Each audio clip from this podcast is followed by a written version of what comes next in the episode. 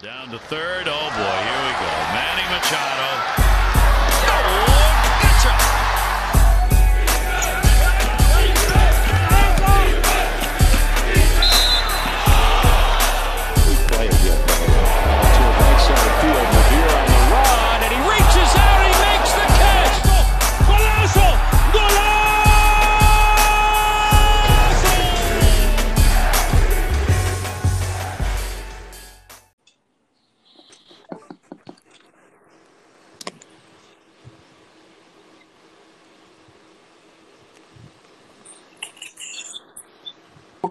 ¿Me escuchas bien? Ya, ti sí. Muy bien. Bueno, ahora. ¿Me escuchan? Ahora muchísimo mejor, muchachos. Ah, pues será definitivamente el celular. Era el celular, definitivamente. Muchachos. Ahora sí. Bueno, nos vamos. 3, 2, 1. Muy buenas noches, gente. Como siempre, aquí todos los viernes. Este es tu podcast favorito, la dosis deportiva podcast. Tráenos lo último en los deportes. Ahí, como siempre, Big Papa. ¿Y a quién más tenemos por ahí? Aquí Brian Abreu, mejor conocido en la vaina como BA88. Y, gente, hoy tenemos un nuevo miembro del podcast, así que voy a dar para que se presente. Te presentas, Néstor. Mi nombre es Néstor Negrón, mejor conocido como NA32 en la página de la dosis deportiva. Estamos aquí para servirles. Bueno, mucho gusto. Tenemos para este invitado hoy para ustedes. El primer tema que tenemos es si fue injusto o justo, ¿verdad? O sea, los despidos del coach Brett Brown de los Philadelphia 76ers y Nate McMillan de los Indiana Pacers. Tenemos, cada uno va a dar su título de lo que está pasando, ¿verdad? Como ustedes saben, los juegos del jueves y los doy fueron cancelados en forma de protesta por lo que está pasando, ¿verdad?, de la brutalidad policial hacia los negros en Estados Unidos, el movimiento de Black Lives Matter, tenemos también unos rumores ahí de cambio que encabeza nuestro José Juan Barea, ¿verdad?, donde se ha cambiado, que hay varios rumores por ahí corriendo. Y para cerrar esta noche, pues tenemos mitad de temporada de MLB, que está sorprendido, ¿verdad?, quién está sorprendido, qué equipo está sorprendido, qué jugador está partiendo la que tú no esperabas que lo hiciera. Todo eso y mucho más está aquí, gracias por nada. Vamos a empezar con el primero. Quiero que Abreu y Néstor cojan los primeros turnos, especialmente Abreu. ¿Fue justo o injusto su despido, Abreu? ¿Qué tú me dices? Empezamos con el tema de Brett Brown. Él tuvo 7 temporadas en ese equipo. Y las primeras 3 temporadas fueron desastrosas, al nivel que tuvieron en el 2015-2016 un récord de 10-72. A ese nivel. Luego, 2 años después de eso, en la temporada número 5 de él en Filadelfia, tuvieron un récord de 52-30. Luego tuvieron un récord de 51-31. Y luego, que fue la temporada de ahora mismo, que fueron más de 73 juegos de 43-30. Las últimas 3 temporadas fueron buenas, pero se vio un poquito de como que bajaron la intensidad en cuestión de esta temporada, que estuvieron bien bajitos, o sea, estuvieron bien cerca de estar a 500. Pienso que ese despido se veía venir en algún punto. Como siempre he dicho a través de las redes, y lo digo por aquí también, no confiaba ni en él, o sea, ni en Brett Brown, ni tampoco en su dueño, en el Tom Brand. Pienso que son 2 personas pues que van a salir. Ya sale el dirigente, ahora falta que salga el Tom Brand ahí. Especulaciones de los fanáticos de Filadelfia es que no, que hicieron bien al traer a Tobias Harris, que trajeron al Horford. Al Horford no hizo nada en ese equipo. O sea, el Horford en Boston tuvo unos números grandísimos y cuando va a Filadelfia no hubo nada. Y en el caso de Harris, pues se vio que en los playoffs desapareció. Sí, no hubo consistencia. Y mucha gente dice, no, que si Ben Simmons. Es que yo pienso que aunque Ben Simmons estuviera en cancha, ese equipo no me aguantaba el empuje. Porque Boston supo jugarle sumamente bien a ese equipo. Y no pienso que aunque, mira, podía venir... Simon a meter 25 por juego y como que no ganaban esa serie, pues estaba muy apretado porque necesitaba una tercera voz cantante. Boston supo suplir los diferentes puntos, obviamente. Su dúo en Kemba y Tyron siempre van a hacer su juego. Para ellos siempre tienen un tercer jugador que si es Jalen Brown, cosas así. pero no van a entrar mucho en detalle, se veía venir ese despido.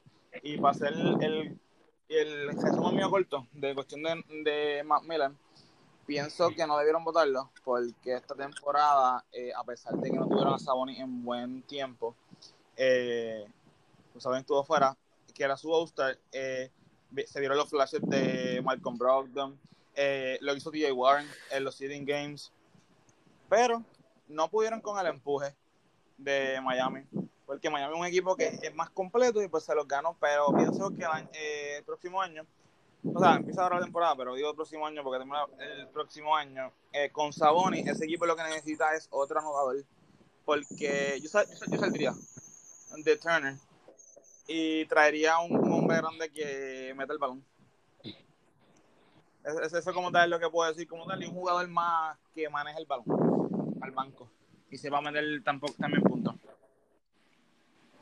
No, que tu opinión es que claro, pues pienso que de verdad en cuestión de Filadelfia, el despido de Brett Brown, pues era casi obvio de que iba a pasar, de que claro, en toda la temporada ellos no lucieron muy bien, perdieron el récord de cancha, el récord, si no me equivoco, en cancha local tenían buen récord, pero en la cajetera no jugaban bien. La falta de Ben Simmons ahora en los playoffs, eso le afectó, pero yo pienso que tal vez podían dar más el grado, pero de verdad que no. Pero yo creo que perdían como quiera. Yo pensaba que si con Ben Simmons a lo mejor llegaban a 6 juegos y ganaban los Celtics como quiera, pero de verdad pienso que tienen que... Y de hecho vi un rumor que Jason Kidd hay que ser el dirigente de los Sixers también, pero no sé muy bien. Sí, coach de los Sixers, pero de verdad no sé muy bien. No me he informado muy bien sobre eso. Y de verdad, eso que tú dices, Abreu, es cierto. Lo de Al Horford, eso fue un desastre. Tobias Harris también. Eso, yo pienso que cambian a Horford. A Embiid o a Ben Simmons. Lo que son contratos demasiado grandes en los cuales estás gastando demasiado dinero y no estás haciendo nada. Mira, es la cosa estar, y de verdad pues tienen que hacer un cambio, pero vamos. Termino con tu punto. Sí, vale. Pues eso, pues pienso que a Ben Simmons o a Joel Embiid, de uno de ellos dos van a salir. De verdad no sé de quién, pero de cuál de los dos, pero de uno de ellos salen. Ah. También por el equipo de los Pacers, pues el despido de Nate McMillan creo que fue injusto porque no tenían el equipo completo. Víctor Oladipo nunca cayó en ritmo en esta burbuja, en los seeding games se perdió un par de juegos. Sí, Sacho, fue algo pues. Pero pienso que no, tampoco sabía que iban a perder la serie, pero no era tampoco para darle un 4-0. Pienso eso. Y pues que no tienen banco. El banco no tenía muchas piezas tampoco, que tal vez eso fue pastor. Pero pienso que se vieron los flashes, como yo dije, de Malcolm Brogdon. Viste lo que hizo TJ Warren en los seeding games. Si tú ves que ellos dos y Oladipo se complementan ellos tres y por el lado tienes a Sabonis, tú lo que necesitas es un quinto tipo. Porque tú tienes, no, exacto. 4 tipos que van a zumbar con todos, ¿sabes? Y van a meter el balón. Mira, yo pienso lo siguiente, que mira, cuando tú analizas Philadelphia el año pasado, ¿verdad? La temporada pasada, vimos que se fueron a hacer un juego contra un equipo de Toronto, un tiro y todos los que hiciste deporte de práctica, Kawhi Leonard, para pasar a la siguiente ronda. Digo, ¿qué tú ves en Philadelphia? Tú ves la cosa. Un equipo de que contra. Nosotros perdimos, pero fue por un tiro de suerte. Ahora mismo, ese bounce que cogió esa bola para meterse cuando Cabrera le tiró, eso fue un friendly roll, suerte pura, se metió el balón. Cuando tú vienes a ver a Filadelfia, que un milagro. Pasó eso, ¿verdad? Ellos están pensando como de contra. Nosotros pudimos haber estado en esa final de conferencia. Eso y ahí digo porque Toronto eliminan a Milwaukee, más allá de pensar contra. Nosotros podemos también haber eliminado hasta Milwaukee, o posiblemente hubiéramos sido nosotros en esa final de estén bien, ¿verdad? So, sí, cuando vi esta temporada, sí, tenemos el nivel que está jugando Philadelphia contra, o sea, un nivel muy bajo. Firmaste a Horford, que yo siempre, desde que firmaron a Horford, dije que eso es una firma estúpida e innecesaria, porque tú no necesitabas a Al Horford en ese equipo. Porque Al Horford lucía bien en el sistema de Brad Stevens. ¿Por qué? Porque a Brad Stevens le gusta eso, le gusta usar mucho los hombres grandes para mover el balón y para tener sus tiros y para, o sea, lo vemos mucho en Brad Stevens. O sea, tú ves mucho tenetis con el pick and roll con Kemba, tú ves en el pick and roll con o sea, Brad Stevens sabe usar bien a sus hombres grandes para eso. ¿Qué pasa? Tú firmas a Horford teniendo ya Embiid. Horford nunca ha sido un 4, siempre ha sido centro. Solo está poniendo juego a una posición que él nunca estaba acostumbrado a jugar, ¿ves? Yo lo que pienso que... Exacto. No, y no la va a dominar tampoco. Fue más como que, mira, se nos fue Jimmy, se nos fue Reddick, hay que hacer algo. JJ Reddick, exacto. O sea, fue una firma sin sentido, no lo pensaron bien, más en el equipo, ¿ves? So, por eso es que tú ves que Philadelphia bajó el nivel esta temporada, porque también un equipo que tenía muchas piezas fuera de posición, o sea, porque hasta ahora ya esa posición. Entonces, mira, yo dije aquí, viene pasado aquí, se dije Abreu. Boston va a bajar a Philadelphia, sí, porque yo no veía nada, que me diera confianza de que por lo menos Joel Embiid ganara un juego. Y ese segundo juego que ellos estaban ganándolo, yo, mira, si ellos pierden ese juego, Philadelphia va arriba, porque ahora mismo Philadelphia hizo perfecto todo en ese primer cuarto. Mas sin embargo, tuviste que Boston nunca se quitó. Digo, vino que en el segundo cuarto lo empezó a clavar, ¿verdad? Ya no había más break. A la vez que Philadelphia perdió ese juego, ese era el juego que ya iban a ganar. Porque lamentablemente ya no iban a ganar más ningún juego en esa serie. Sí, pero tuvieron muy grande de ganar ese juego. Por eso, ese fue el juego que podían ganar. ¿Por qué? Porque fue el juego que ellos estaban jugando casi perfecto y con eso lo perdieron. ¿Sabes que un equipo jugar casi perfecto y perder como que era el juego? Y también Boston hizo en ese juego turnovers que tú los podías haber capitalizado. Exacto, pero Boston aprovechado más, ¿verdad? O sea, en ese juego Boston no era Boston y Philadelphia estaba jugando casi perfecto. O sea, si perdiste ese juego, olvídate, no vas a ganar más ninguna estación. Eso es un regalito, básicamente. No me sorprende nada que lo hayan votado, porque pues ya vemos que venían de cadencia ya, o sea, venía bajando el nivel. Mano, el que sí me sorprende fue mucho Nate McMillan, porque esta temporada Tú nunca estuviste a Oladipo en ritmo o Oladipo saludable. O sea, tú nunca tuviste tu equipo saludable. Pues cuando te regresó Oladipo, ¿qué se te lesionó? Sabonis. So, tú nunca tuviste ese trío de Malcolm Brogdon con Oladipo, con Sabonis, todos saludables en cancha, ¿ves? O sea, todos al 100%. So, yo no hubiera despedido a McMillan porque esta temporada fue mucho de alto y bajo, de las lesiones y que tiene todo lo que pasó, ¿ves? So, yo no hubiera despedido. Y como quiera meter al equipo ahí. Y llegaron cuarto o quinto, ¿verdad? Creo que fue que llegaron cuarto. O sea, llegaron cuarto. Sí, el equipo hubiera estado completamente saludable, todos en cancha. Mira para allá. So, yo le hubiera dado una oportunidad el año que viene para ver cómo luce él con su equipo saludable. O sea, con Sabonis, con Brogdon, con Oladipo, todos saludables, todos en ritmo. Porque ese equipo de Indiana es peligroso con todas esas piezas.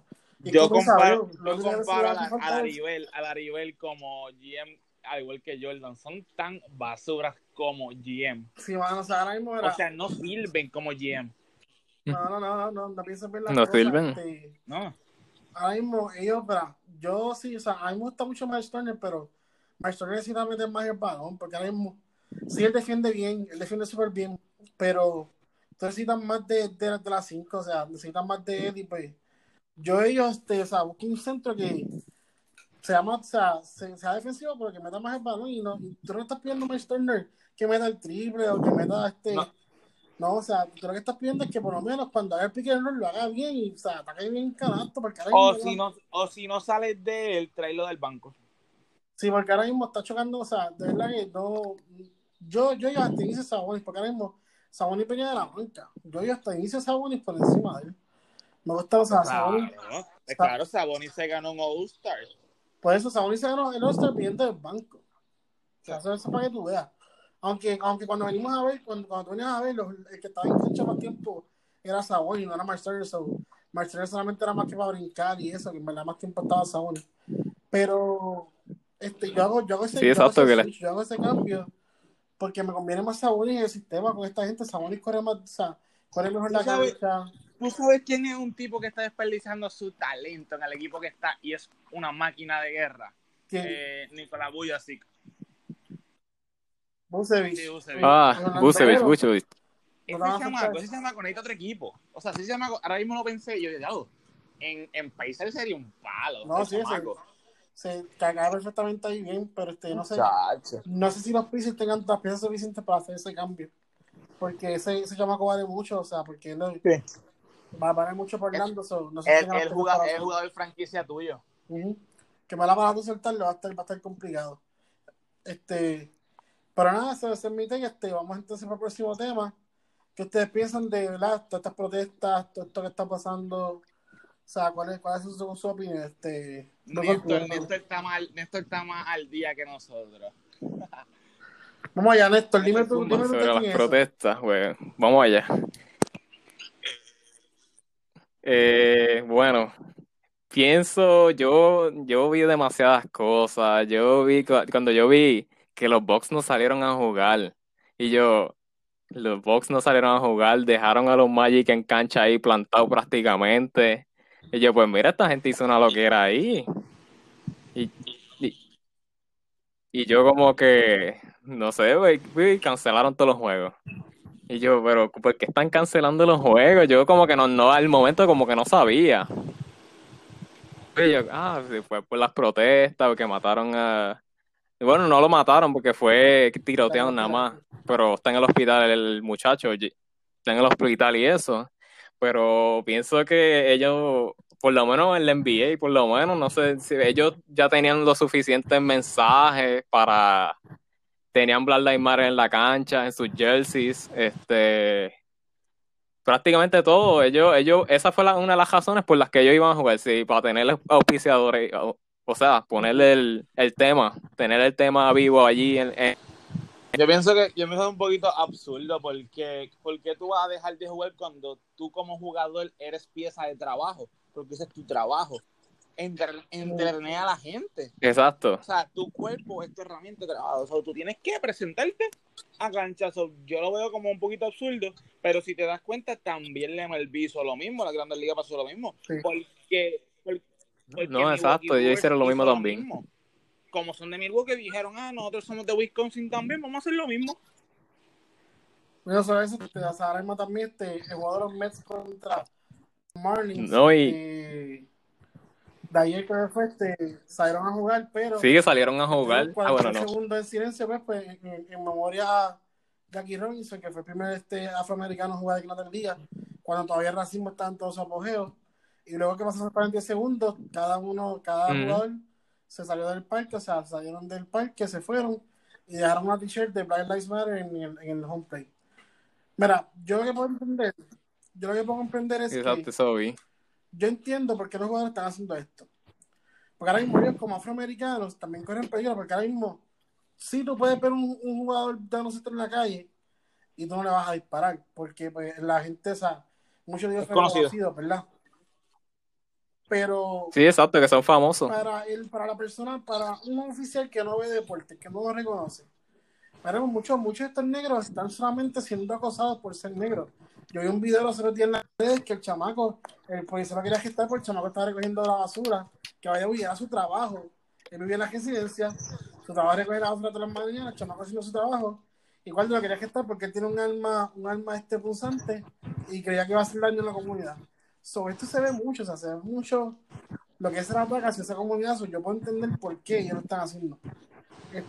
Ahora, lo que molesta a la gente es que rápido, cuando atacan a un negro, ¿verdad? Cuando un oficial blanco o un oficial cualquiera ataca a un negro, rápido quieren buscarle el pasado de esa persona para ver si es un delincuente, para ver si es bravo.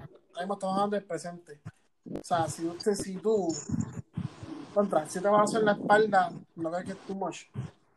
Porque ahora mismo, o sea, tú me perdonas, pero yo he visto personas que con un balazo en el hombro ya se están muriendo, ya no quieren ni coger más de 7 balazos en la espalda. Uh-huh. O sea, en verdad, es demasiado exagerado. Se vuelve exagerado. Si quieres inmovilizarlo, era más fácil dispararle una pierna. O sea, tienen varias opciones que pegarle 7 tiros en la espalda. O sea, ya aparte, si estás de espalda... o pegarle la rodilla en la nuca, que fue lo que le hicieron. O pegarle la rodilla en la nuca, como le hicieron al hombre. Y, o sea, y si tú ves, lo que pasó con George Floyd, él nunca se resistió a los gestos. Él lo que está diciendo es, por favor, no me maten. Suéltame, no me maten, lo voy a cooperar. Porque un tipo que parecía, si te das cuenta, lo paró. Es un tipo que padecía ansiedad y tan pronto lo ves que lo paran, él está temblando. Y está diciendo, por favor, no me mates. Por favor, no me mates. O sea, después lo gestan, después la esposa. Le dice, mira, no tengo otro vehículo porque son muy pequeños, yo soy claustrofóbico, me da ansiedad, o sea, no me tengan ahí. O sea, ves que le empieza a temblar y él rápido ve que eso es supuestamente una señal de peligro, solo saca, lo tiras con el piso, le pegas la jodida en la nuca, te está diciendo, suéltame por favor, no puedes respirar. Ahora mismo, tú estás viendo que la brutalidad policíaca se ve, o sea, se ve contra el negro y, mano, yo puedo entender por qué ellos lo hacen, ¿ves? El racismo es tanto que no sé si te se enteraron que hubo una protesta que vino este chamaquito de 17 años, 17 años, como escuchan. 16. Ah, sí, eso yo vi. 16. Mira, como es blanco, tenía un rifle y él empezó a pegarle tiros a medio mundo. Al chamaquito no le hicieron nada. El chamaquito se fue para su ciudad o su pueblo, algo así, y el chamaquito allá se entregó y yo... Pero ven acá, un negro ya tira uno y ya, muchachos, ¿lo quieren matar? No, papi, un negro. Exacto, lo quieren matar. Eso. En su mano. Sí. Papi, ya está entrando a macanazo. Sí. O sea, se ve, la gente quiere tapar el sol con una mano, pero se ve, caballero, se ve, o sea, ahora mismo.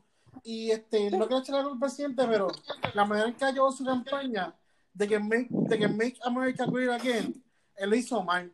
Porque ahora mismo, la forma en que la gente lo percibe es que Make America Great Again, como para los tiempos de antes, que los negros eran esclavos y los blancos eran superiores. No, él no está hablando de eso. O sea, está hablando de vamos a hacer la grandiosa de nuevo, de que vamos a ser uno de los mejores países, porque que es casi un extremo, pero la forma en que él está llevando su campaña es como si está dando permiso a los blancos. Mira, haz lo que te dé la gana, porque es así como golpe. Y eso no es así, ¿me entiendes? No es la forma de llevar el mensaje, ¿ves? Y el problema es ahora mismo, ellos como afroamericanos, ¿verdad? Ellos ahora mismo tienen que tener un miedo cabrón de caminar por la calle. ¿Por qué? Porque si yo soy negro y yo estoy caminando por ahí y viene un guardia, me ve sospechoso, que me va a entrar a tiro, me va a entrar a macanazo. O sea, ellos son jugadores profesionales, son sus carreras, son sus cuerpos, que ahora mismo un mal cantazo de un guardia lo puede dejar que siga parapléjico. Imagínate un jugador de baloncesto que esté caminando por la calle y de la nada le parezca sospechoso un guardia, venga cogiendo, le entra tiro o le pega, o sea, le afastó la cajera. Y por eso es que yo creo que ellos hicieron ese boicot, por eso fue que ellos hicieron esa protesta. Y en verdad, al final del día, ellos están unidos, o sea, ellos saben cómo harán, pero lamentablemente este cambio no va a ser de noche a la mañana. Esto va a ser una lucha constante. Que exacto. Van a tener que múltiples veces parar el país para que se sienta la presión, ¿me entiendes? ¿Tú sabes cuál es el problema más grande? El problema más grande es que los Estados Unidos tienen un presidente que no le interesa nada de eso. Exacto. Ese es el problema más grande que tienen. También. Entonces, es el problema mayor. Entonces, o sea, porque ahora mismo, ¿verdad? No es por esa. Va a ser una escuela que va a decir. Pero la mayoría de los atletas, de todos los atletas de alto rendimiento de Estados Unidos, son negros. O sea, ahora mismo tú los estás oprimiendo, los sigues matando, les sigues haciendo daño. Eventualmente, o sea, te vas a quedar sin atletas puros, porque ahora mismo tú ves el baloncesto, tú puedes mencionar 10 negros, antes de mencionar un blanco que se va a superestrella ahí. ¿Me entiendes?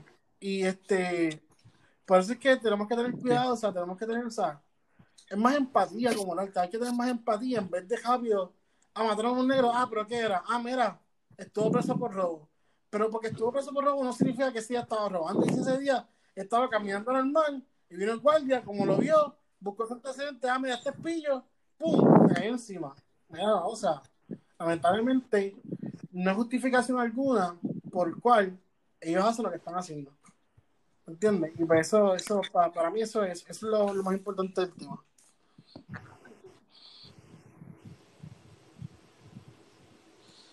Básicamente creo que podemos terminar con ese temita. Vamos a hablar de Barea, Sí, ahora el temita es de Barea. Mira, saqué los números de Barea en cuestión de esta temporada y son bien bajos en cuestión de puntos y rebotes, porque en su carrera él promedia 8.9. Y este año lo que tuvo fueron 7.7 y en asistencia él promediaba 2.1 y bajó a 1.8 este año. ¿Tú te has entendido? El rebote. Y las asistencias siguen iguales en 3.9, pero es que no se pueden hacer en 2 minutos. Sí, exacto, sí, según tengo entendido, los Hawks están dispuestos a hacer un cambio por Barea, los Warriors están dispuestos a hacer un cambio por Barea, y si no me equivoco, Minnesota, que quiere traerlo de vuelta para atrás, pues para los... Mira, si le soy bien sincero, pienso que en Minnesota no lo veo por el hecho de que Minnesota va a intentar coquetear con Booker. Sí. Booker es un jugador que también te puede jugar la 1. Aunque mucha gente no piense, pero lo puede hacer. Más tiene a D'Angelo Russell, que es un tipo que le gusta jalar el balón. No sé, no lo ven en ese sistema. Más que Anthony estaba en un llorón. Sí. No lo ven en ese equipo. Sin embargo, en Atlanta tienes un tipo en Trey Young que es joven, se ve que se deja coachar y ¿cómo te explico? Y como que es bueno escuchando. Y sé que va a dejar que Barea le consejo que Barea tiene de FIBA y NBA para que él, porque a Trey Young lo que le falta es, sí, él tiene handle y todo eso, pero Trey Young siento que le falta algo todavía. No sé si es que es demasiado flasco, pero siento que a Barea le falta la defensa. Y eso que le falta, creo que siento que la veteranía de Barea lo puede ayudar mucho. Y el otro equipo que mencionaste, ¿cuál fue? Warriors. Los Warriors no sería malo, porque, pues, maybe ver a Barea con otro campeonato no estaría mal. Claro, no estaría mal. Segundo, estar detrás de Stephen Curry. Sabes que Curry viene de la lesión de la mano, so que van a intentar que Curry, pues, sea más... Yo pienso que Curry este año va a estar un poquito como que más soft en cuestión de los manejos de balón y eso, no buscar que la mano se afecte mucho, llevando la bola más al play, moviendo más el balón. Pienso que este año iba moviendo el balón, y pues con Barea como backup point guard sería un palo. Más tiene a Sean Livingston, que lo puede mover a la posición 2 porque es bastante grande. No sé, pienso que también no estaría mal. Mucha gente puede decir que hambre, que loco, pero no estaría mal tampoco. Pero pienso que Minnesota es el equipo que yo no volvería ahí aunque me ofrezcan un buen dinero. Pero pienso que los Warriors sí es un equipo que va a competir. Y pues hay que ver qué los Warriors hacen en el draft y ver qué pasa. Pero si los Warriors cogen en el draft a Lamelo y no lo cambian, dudo que cojan a Barea para atrás. O sea, cojan a Barea porque tendrían demasiados gares. Sí. Néstor, tu punto respecto a eso. Pues Barea esta temporada, él prácticamente estuvo todo, si no me equivoco, estuvo lesionado casi todo el season, ¿verdad? Pues no me sorprende que tenga bajos números. De verdad que si se fuera de Dallas, de verdad fueron Atlanta, Minnesota y Golden State, ¿verdad? Minnesota, los Warriors y Atlanta. Y Atlanta, y los Hawks. Pues, y los Hawks. Pues de verdad, si se lo llegasen a cambiar o si se fuera de agente libre, si se saliera el contrato, de verdad no estoy muy seguro, pero de verdad en Golden State podría ser una posibilidad.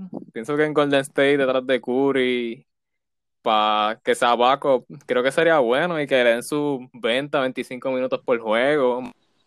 Él ya está entrando en edad, ya tiene sus 35, 36 años. Pienso que 15, 18, que ahí... promedio más o menos que tendría.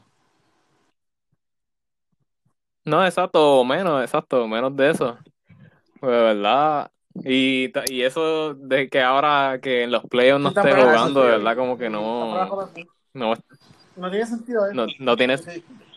También hay que entender que Trey Burks está jugando bien, como va. Exacto, sí, eso sí. No, también, eso lo entiendo.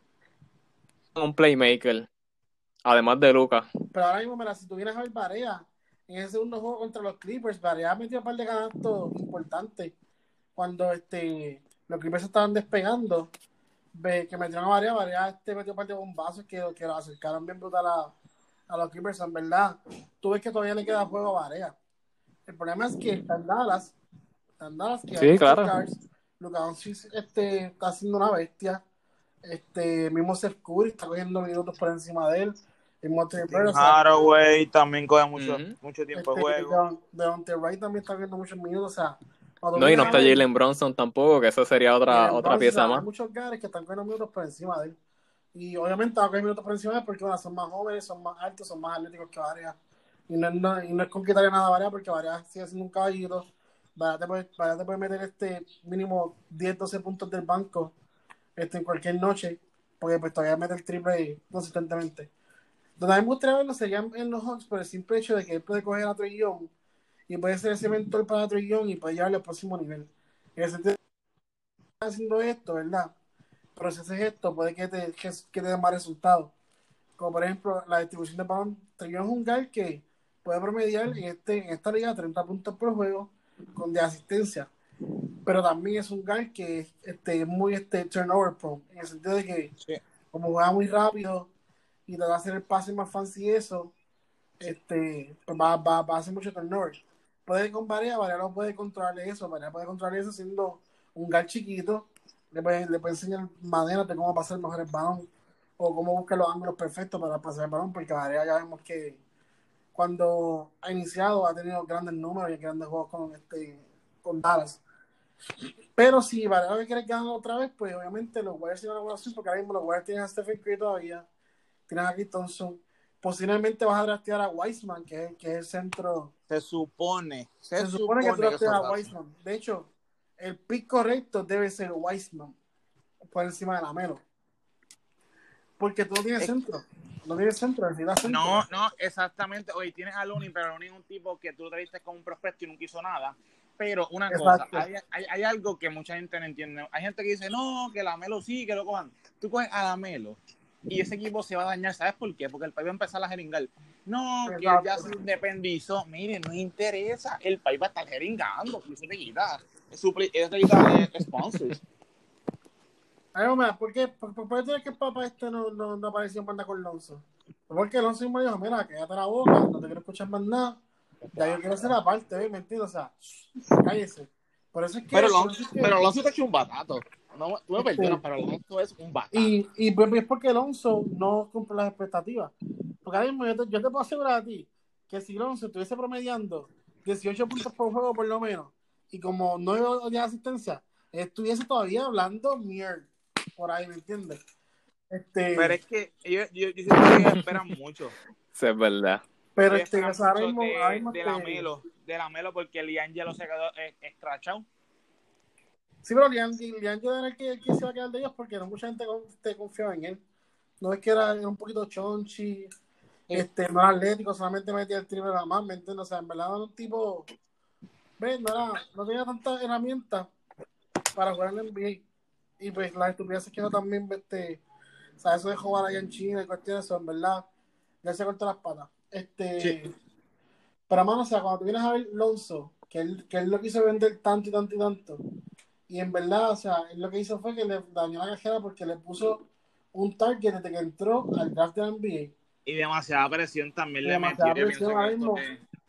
Trate que lo gasté a los Lakers. Estás diciendo, no, que si mi hijo queda ahí, ¿qué van a hacer los playoffs? Mira, ya él tiene presión por ser drafteado por los Lakers, porque cualquier jugador que pise la cancha de los Lakers y se ponga el oro y el oro y púrpura, ya tiene presión, porque es una de las franquicias más grandes que hay. Es como tú jugar también en Nueva York, es lo mismo. Exacto, como tú jugar en Nueva York, como tú jugar en Boston, tú te pones esa jersey, tú tienes presión. ¿Por qué? Porque si tú no ejecutas, te van a cortar la cabeza. O sea, ahí no hay más nada que buscar, ¿me entiendes? O sea, lo que es Los Ángeles, Boston, Nueva York, son franquicias que tú son estás mega, ahí. Tú son las mecas del deporte.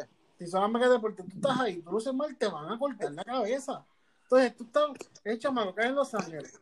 Tú empiezas a hablar, no, que si mi hijo, papi, está pidiendo más presión de la que él puede, esa, la presión que él tenía se ha quintificado por tu habladero de mierda, o sea... No, y la cosa más graciosa es que él dice, es que Jordan nunca salió del banco. Mire, mi hermano, si su hijo viene ahora para NBA, quédese tranquilo. Si cuando Jordan llegó a Chicago no era nadie, Jordan fue quien hizo a Chicago. Exacto, mira, Jordan, o sea, exacto. Jordan, cuando entró a Chicago, ahí fue que Chicago vino a ser importante. Claro, porque se van a ganar 10. Mira, ahora mismo salió Jordan, Chicago fue irrelevante por un par de años hasta que Rose. Ahora se fue Rose por las lesiones y eso. Tú ves que Chicago ya no son acá, si ahora es que estamos viendo un poco con la Lavín, que se dio.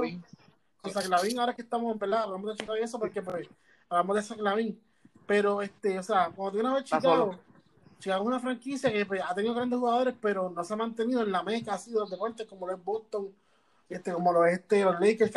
Los Lakers pueden estar soqueando y con todo eso la gente habla de los Lakers. Al igual que los Yankees en el béisbol, que los Yankees pueden estar soqueando y la gente va a seguir hablando de los Yankees porque son mecas. Y como los Patriots en el fútbol. También. ¿Me entiendes? O sea, cuando tú vienes a ver eso, o sea, es demasiado, o sea, te metiste mucha presión. Gracias a Dios que no has hablado nada de porque no te han dejado hablar nada de Pero es que acuérdate que este ha sido una venta de gente. Él tiene un equipo, creo que es en Australia o en Lituania, que ya el equipo es de él. Exacto. Yo lo que presento es que tampoco ese chamaco pisa el NBA, este tipo va a empezar a hablar mierda otra vez. Pero él lo firmó, Puma, en estos días. ¿Cómo fue? Puma lo firmó en estos días. ¿Lo firmó? Sí, la Puma lo firmó a la Melo. A la Melo. Sí. Hey, lo más que puede haber sido eso, porque ahora mismo el papá trató de ser ese brand, de Big Brother Brand, y papi, o sea, tú estabas... Escrachado. Sobrevaloraste como se fue un fracaso total. 500 pesos, caballero, o sea, no, ni siquiera tú saliendo. Ni LeBron las vende 500 pesos, o sea, caballero, ¿qué es eso? No, mamá. Estrella era full de esa gente ahí de la. Pensando que tienes que hacer revenue para poder crecerla y eso. Pero vale, 500 pesos, no. Para un tipo que ni siquiera había pisado cancha en NBA. Está el garete, papá. Pero no, o sea, yo pienso eso, o sea, sí. Pero si ahora hay que ganar el campeonato, los más los Warriors, siendo un backup de Curry, que vaya, güey, Steve Kerr, o sea, que Steve Kerr le va a encontrar minutos ahí porque vaya tirador para un playmaker, ya todo es más. Para tú conseguir minutos en el sistema de Steve Kerr, que tienes que hacer? Tienes que o meter la bola con este solo de tres o crear jugadas para otro. Y Barea es perfecto para eso, porque tú sabes que Barea puede crear para él, puede crear para otro. O cuando está solo, sabes que ese tipo se va a meter. Pero en verdad, Barea encajaría tan perfecto en ese sistema. Y no, y recuerda que como tú dijiste lo de los triples, ¿sabes? Ese equipo vive de los triples. Exacto. Y Barea sigue siendo un excelente tirador de tres, no la ha bajado. Sigue metiendo el triple consistentemente. Sí. La verdad que pues, me gustaría que fuera Atlanta para que fueran mentor para esos chamaquitos jóvenes, pero otra vez y generarse por lo menos como otro campeonato más, pues cuáles debería ser la básicamente yo creo que con los Warriors coger a Barea, coger a Wiseman, y lo que necesitan es un anotador más, y ahí cuadran con todo eso porque tienen buen banco. Lo que me va a nombrar, yo ahí cuadro sería Curry, Thompson, Draymond Green, Andrew Wiggins en la 3. Andrew Wiggins, Draymond Green y Wiseman, sí. ¿Ves? O si quieres ponerte un poquito creativo, puedes hacerlo así. Stephen Curry, Klay Thompson, Draymond Green en la 3, Elis Pascal en la 4, que está haciendo bien con ellos, y Wiseman en la 5, ¿ves? Si quieres pegarse creativo y traes a Barea. Traes a Barea con Wiggins, ese es tu séptimo hombre, ¿sí? De la banca, ¿ves? Y tienes dos piezas ahí por lo menos que sabes que van a meter la bola consistentemente viendo a la banca. Que en verdad cuando atraviesa con el stick no está nada mal todavía, o sea, con el stick tiene piezas y posiblemente el año que viene va a estar mucha gente lo estaba vacilando y yo sé cómo usted va a vacilar a un equipo, que ese equipo viene con todo esta próxima temporada, con todo, porque tienen todo. Full. Mira, ellos tienen a Brauman, tienen a Chris, tienen a Damian Lee, Looney, tienen a Mulder, tienen a Pascal, tienen a Jordan Paul, y tienen al mexicano. Ellos deben salir del mexicano, deben salir del Allen ese, del Paul también. Si ellos consiguen por lo menos, como te dije, Barea, a Wiseman, y consiguen un jugador del banco, para banco, ya, con ese equipo basta. Y tienen equipo para competir. Claro. Fácilmente. y posiblemente para el campeón, porque ahora mismo van a ser un equipo que van a defender bien y van a meter la bola bien. Sí, pero como te digo, lo que tú necesitas es un tipo que venga del banco, porque es que lo que tú dices está muy bien, porque tú le quitas la presión a Win de sexto hombre puede lucir porque viene del banco, más tiene de séptimo hombre puedes poner a Barea y pues tiene una rotación de 10 jugadores que domine, porque fíjate, en los playoffs la rotación baja. Hay equipos sí, que con rotaciones de 8 te pueden ganar. Claro. So, okay.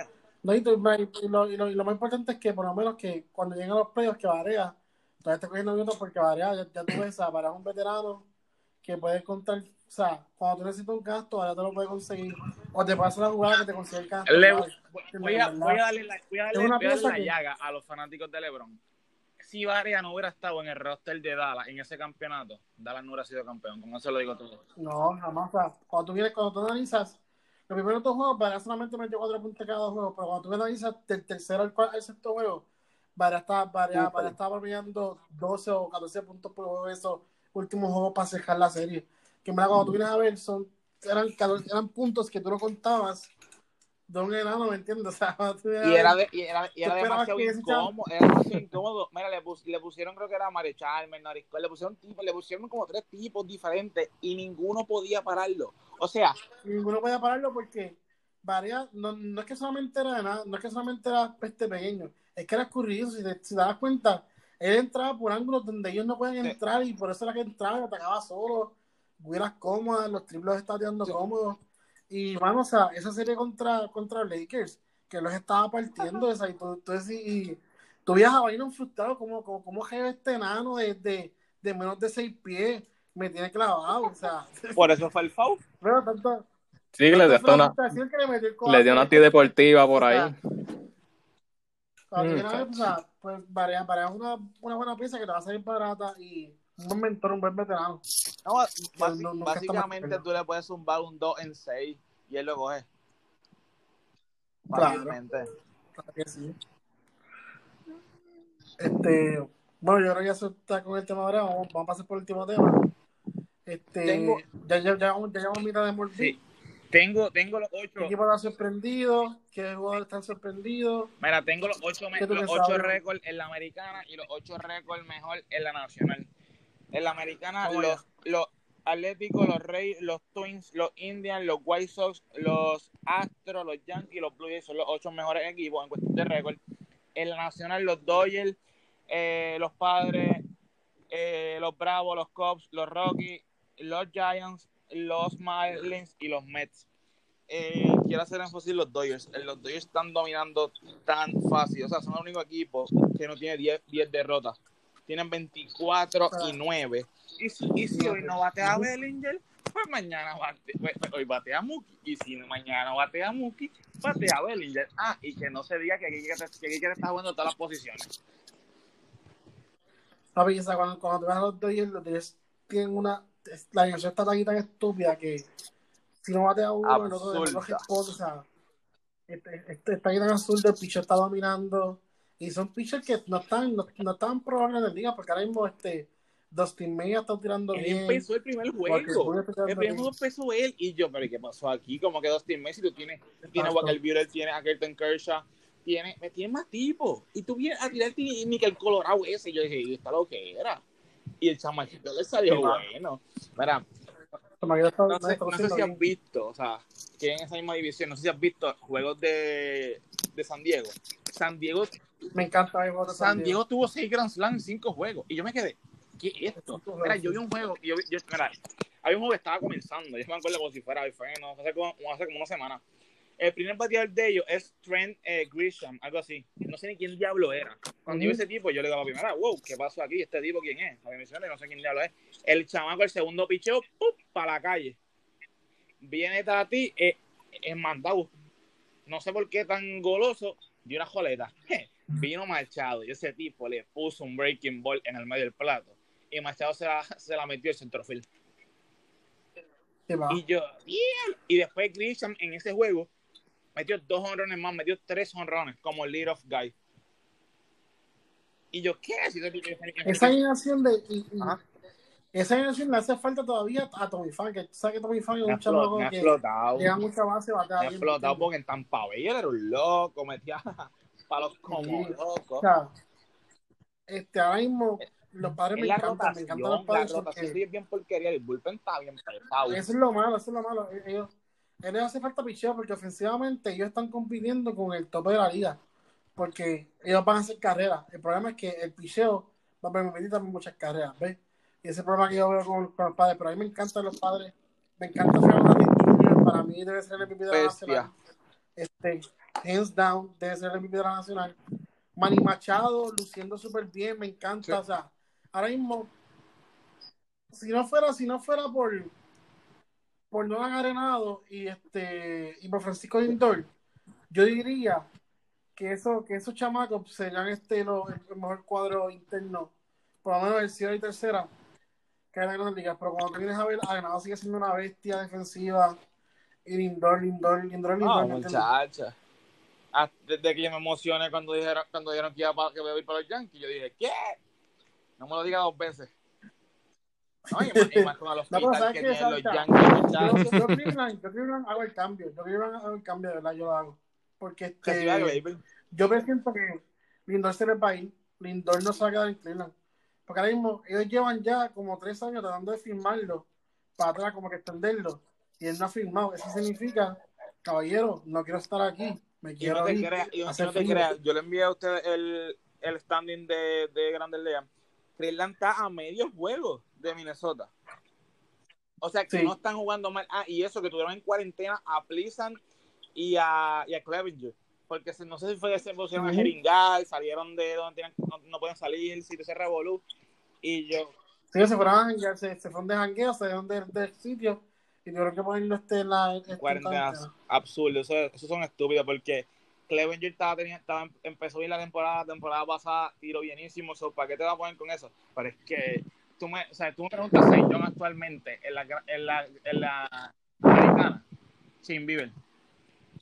Shane Bieber, todavía sigue dominando. No, y quien quiera poner a Shane Bieber por debajo de DeGrom, está bien al garete. Porque ahora mismo Shane Bieber es el mejor... No, o sea, ahora mismo el mejor pitcher de la Gran Liga, por lo menos esta temporada, se llama Shane Bieber. Muchacho. Porque DeGrom sigue luciendo bien, porque DeGrom sigue tirando ahí por debajo de 2. Pero este tipo está tirando una aberración, este tipo está imposible. No, es demasiado, o sea, tú no puedes. Tú no puedes decir otra cosa más porque, ok, está bien. DeGrom te pichea bien en cuestión de la era y los ponches, pero te hace una mejor era, o sea, te hace una era pegada y los ponches mucho más. Es algo absurdo. Está ponchando demasiado. Mira, a mí, obviamente, no me sorprende tanto porque antes de lesiones y eso, obviamente la sacada de Grisco le ha afectado. Pero, hermano, para mí los Astros era para tener mejor récord que el que tienen ahora. Me equivoqué. Shane Bieber tiene la mejor era en la Grandes Ligas, empate con Max Frier. Sí. La mejor era. Y es el más ponche que tiene. Y le gana a Lucas Giolito por 15, por 17 ponches. O sea, él está primero. Shane Bieber va a ser esa guión. Mira, tú sabes. Sin embargo, que estábamos ahorita hablando de los padres. Los padres tienen un tipo que se llama Dinelson Lamet. Ese chamaco, yo no sé ni quién diablo era. Ese chamaco está 5º en ponche. Está súper bien. Pero permite muchas cajeras, ¿verdad? Debe ser eso. Te voy a buscar ahora, debe ser eso. Sí. Porque algo tiene que tener, porque es que... Ah, no, mira, un 2.35 no está mal. Pues ese tiene que ser el pitcher que los hace ganar los juegos, porque ahora mismo, si te das cuenta, yo he visto juegos que los padres han ganado, que permiten bien pocas carreras, pero he visto juegos que han ganado cejado como, qué sé yo, 12 años. Acabo de enviarle el link de las estadísticas completas de las Grandes Ligas. Y te puedo decir que, o sea, mira, Tatis está primero en jonrones, Tatis está primero en RBI. O sea, está demasiado bestia. Y Shane Bieber en los... Don Lónico no está primero en el promedio de bateo, pero es porque la bestia de Colorado todavía sigue dando hits. La bestia underrated, porque mucha gente no habla de ese tipo. Mucha gente... En muchos top 10 en esa posición de Charlie Blackmon, mucha gente decía que no era top 10. Y yo, o sea, un tipo que te pone números todos los años y tú no pones top 10. ¿Qué es eso? Bueno, ya tuviste que Molvino no tenía top 10. Yo sí lo tenía top 10. Ah, no, tú sí. No. Las tuyas yo no tengo crítica, pero las de Molvino eran muy estúpidas. Y las de ESPN lo mismo. O sea, yo me quedo como que estos tipos. O sea, ¿qué buscan? Como que, bueno, o sea, ahí te pagan por ser analista, ¿verdad? Pues haz tu trabajo bien. Sí, mano, no por vestir corbata. Porque eso es lo que hacen. Es unas cosas que a veces te quedas como que, ¿qué es esto? Ah, mira, by the way, Cleveland puso a Clevenger en el mercado de cambio. Así es, que también tiene miedo de perderlo. Por la agencia sí. Libre. Mira, yo te mencioné que San Francisco tiene el sexto mejor récord. San Francisco tiene un chamaco que se llama Mike Jantrensky. Ese chamaco promete tanto. Estás loco en 600 algo, ¿verdad? Sí, o sea, ese chamaco promete tanto. O sea, y él es nieto del polaco que jugó con Boston, que es Hall of Fame. Sí. Y ese chamaco promete tanto. Pero sin embargo, ahora mismo no entrarían, aunque tengan el sexto mejor récord, no entrarían porque están cuartos. Y solamente entran los primeros dos de cada división. Es verdad. Y malos de Waikar. Hay que ver en Waikar que ellos quedarían. Pero como quiera, un cuarto lugar en tu no sé. En la posición de comodín. Están apretados porque están cuarto en la división, están apretados. Y no están a mucho, ese es el punto. Pero yo pienso que hasta que ellos no. Ese equipo tiene que empezar a ganar, pero es que no sé, ese equipo no tiene mucho. Es que la división que está apretada, porque ahora mismo, mira, están con los Dodgers, los Rockies, los Padres y Arizona. Descarta Arizona. Los tres otros equipos están fuertes. O sea, fuera, o sea, ellos era por nada de Arizona, pero la manera que están jugando los Padres están apretados. Y los Rockies siempre van a estar apretados. Muchachos, los Rockies batean demasiado. Por eso. Y los Dodgers, que o sea, los Dodgers son el mejor equipo que hoy en día, están apretados, ¿me entiendes? O sea, en verdad que no los veo saliendo de ahí, ¿sabes? Y por el wildcard también están apretados porque si están cuartos en la división, significa que hay como tres equipos por encima de... Sí. Por encima de... Los busqué en el wildcard y en el wildcard están sexto, so es demasiado abajo. Están demasiado abajo, que en verdad están apretados. O sea, algo estúpido, pero... Hay que ver cómo esos equipos vienen, pero tú sabes el equipo que más ha decepcionado, que estaba preguntando ahorita, los Angels. Sí, mano. Los Angels están últimos, o están a 12 juegos de los Atléticos, tienen 10 y 22. Los Atléticos les encanta jugar con los Angels. Ah, by the way, los Atléticos son el mejor récord en la americana, por medio juego, pero son el segundo mejor equipo, el segundo mejor récord en la liga. Tienen 22 y 10. Es que si tú ves los Atléticos, ellos, o sea, yo puse la alineación y ellos no hagan promedio. El problema es que ellos sacan mucha bola, o sea, dan demasiados honrones, hermano. Pero no ganan en la cajetera. Si tú miras el récord de lo que envíe, tienen. No, 9, exacto. Ellos ganan en casa. En casa, ellos son invencibles en casa. Pero fuera de casa te flaquean. Pero eso no importa, porque si siguen jugando así, van a terminar con un récord alto. Sí. Que posiblemente la mayoría de los juegos van a ser en casa. Yo pienso que esa división, por lo que le ha pasado a Houston, yo pienso que Oakland la gana. Sí. Ahora, cuando viene Verlander, sí, porque ahora mismo Verlander está por virar, vamos a ver cómo si se ajustan. Porque según tengo entendido, Giordano está fuera por el año, ya se fastidió. Sí. Ya no tienen a Giordano. Mano, cuando iba a Houston para lesiones y no tiene nada que ver con le ha hecho estragos porque ahora mismo tienen un récord casi perdedor, ¿verdad? Están como 2 o 3 por encima de 500, ¿verdad? 3 por encima de 500. Pero están segunda en esa división por el hecho de que, pues, Seattle es un equipo perdedor. Tu querido Texas está bajito también. Y pues los Angels, pues ya tú sabes. Pero o sea, ahí, mira, los niños que pueden dar competencia a los Angels están soqueando. Sí. Y de hecho ellos han cogido a los Angels y lo han tenido de hijo también. Sí. Pero mano, o sea, no tienes a Bregman, porque yo me creo que está lesionado también Bregman. No tienes a Giordano. Cora está saludable, estaba teniendo todavía 300, eso es impresionante. Pero no tienes a Verlander y pues tu pitching staff, tú ves que necesitas a Verlander porque sí Sakrin que está tirando bien. Pero, mano, tú necesitas a Verlander ahí porque Verlander te va a ganar un par de juegos más. que posiblemente sea la diferencia entre tú tener que empezar a hacer en casa o como visitante. Ahora mismo Correa es su mejor jugador. Correa está bateando, o sea, su mejor jugador. Me encanta que Correa esté jugando así. Yo espero que siga con ese nivel, porque ahora mismo es el mejor jugador que tiene Houston ahora mismo jugando. Sí, no, sí. Activo, sí. Defensivamente y ofensivamente, Carlos Correa está haciendo el trabajo. ¿No te has dado cuenta de algo? Que los Yankees empezaron a perder jugadores por lesión y ya tú ves que están casi por 500. Sí. Tienen, creo que ahora mismo lo estaba viendo, 16 y 12. Están a 3 de Tampa Bay ganando. Tampa Bay no tiene jugadores. Yo no sé cómo Tampa Bay gana juegos. Porque Tampa Bay tiene equipo de AAA y están ganando juegos. Literal. Dos anormales que pichean súper bien. Pero a Charlie Morton le dieron palo sus primeras salidas de la temporada. También. Pero, no te creas, Glasnow me ha demostrado. Apretado en estos últimos días. Y él también tiene un relevista que tiene un slider tan nasty. No sé si es de apellido Castillo. No sé si viste ese video. Yo qué.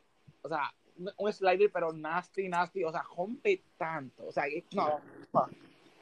Muy nasty. El problema de los pateadores es que cuando la ven, estás viendo, porque si te das cuenta, ella rompe el final y bien asqueroso. Es como que. O sea, tú estás viendo a esa gesta. Cuando te empiezas a hacer el swing, es que empieza ya a romper ahí. Pero no te has puesto a pensar que ese slider parece como si fuera un sinker, en parte. Sí. Porque literalmente va, cuando va llegando, como que ¡pum! Cae. Y yo, wow, pero ven acá, ¿o está un slider o está un sinker? Me cae nasty, te cae bien nasty. Al nivel de que cuando el tipo hizo el swing, el tipo dijo, wow, pero y la bola no estaba por allá. Yo me dejé con ese video. Sí, estaba más emocionado ese slider. El poco se ahorca con el bate. Pero, mano, o sea, en verdad yo, hasta ahora, en mi vida nacional de José Juan Barea Jr., de la americana, yo creo que se van a dar a Maestrado otra vez, porque Maestrado estaba batiendo como un animal todavía. La verdadera pregunta es la siguiente. Lucas Giolito tiró un no-hitter, ponchó a 13. ¿Habrá otro pitcher que dé un no-hitter antes de que se acabe la regular? Mano, de verdad yo pienso que Shane Bieber, o DeGrom. Sí, si lo puede tirar, debe ser Shane Bieber el que lo tire. Pero mano, o sea, estaba parado porque ahora mismo se das cuenta como que cuando un pitcher tira un hitter pasa un tiempo. Malo ese pitcher, sí pasa mucho. Porque son pitchers que uno le llama como golondrina un solo verano. O sea, te tiran ese no hitter, pero desaparecen como en sus próximas cuatro salidas. Y eso es como una tendencia, literalmente es como un patrón, porque no es el primero. Y he visto hasta tipos que tiran perfect game y le pasa lo mismo. Por ejemplo, el primero que vino a la cabeza, Brett Anderson. ¿Quién es Brett Anderson actualmente? Uh-huh. No, Homer Bailey, que tiró un perfect game en Cincinnati. Está bien, pero Homer Bailey por lo menos tiene un poquito de nombre. ¿Pero y quién es Brett Anderson? Brett Anderson, sí, ya se olvida de eso. Yo no sé ni dónde está. Yo no sé si está en los Dodgers o está en los Blue Jays, qué sé yo. Yo no sé si tipo está en la Gran Liga todavía a ese nivel. No, ya no había muchos jugadores así que tiran ese nojito, tiran ese perfect game, y ese es como que su máximo highlight en su carrera. El highlight como tal de su carrera. Bueno, uno que no dio fue el puertorriqueño, el surdo, que más que se llamaba Jonathan Sánchez, sí. Pero un no-hitter y de ahí para allá no, o sea, no fue el mismo. Es que también, no te creas, San Francisco en un punto era como una meca. O sea, San Francisco tuvo años en los cuales tú jugabas en San Francisco y tenías que batear. Pero sin embargo, jugadores como Longoria llegaron a ese equipo y Hunter Pence lo dieron de baja en estos días porque estaba batiendo punto bicicleta. Y yo, un tipo que ha sido campeón, un tipo que es un veterano, y haciendo esa mierda. No, que el año pasado estaba viendo 300. Y allá se hago como 20 y pico de bolas. Creo que con Texas, ¿verdad? Con Texas, sí. O sea, estaba viendo el año pasado. Pues San Francisco dijo, mira, es que yo siempre he dicho que él es como loco. Él es como, yo no sé, es como hyper. Sí, es loquito, es loquito. Y los ojos desorbitados y todo, no sé. Sí. Pero gateaba, el tipo, llevaba como un loco, tiraba todas las bolas. Ah, no, ese tipo sí. Ese tipo sí. Mira...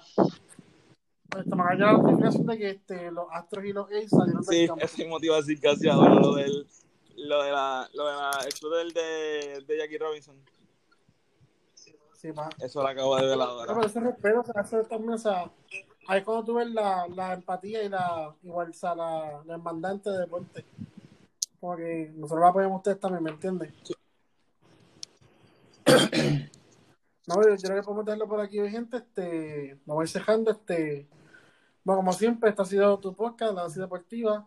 Denos likes en Facebook, síguenos en Instagram. Like, share, comenta todo lo que tú quieras ahí. Comenta si te quieres algún tema que tenemos para el próximo podcast, lo dejas en los comentarios. Y como siempre, gente, apóyenos. Ha sido todo por hoy. Buenas noches. Buenas noches. Buenas noches. Buenas noches. Down to third. Oh boy, here we go. Manny Machado. Oh, good job.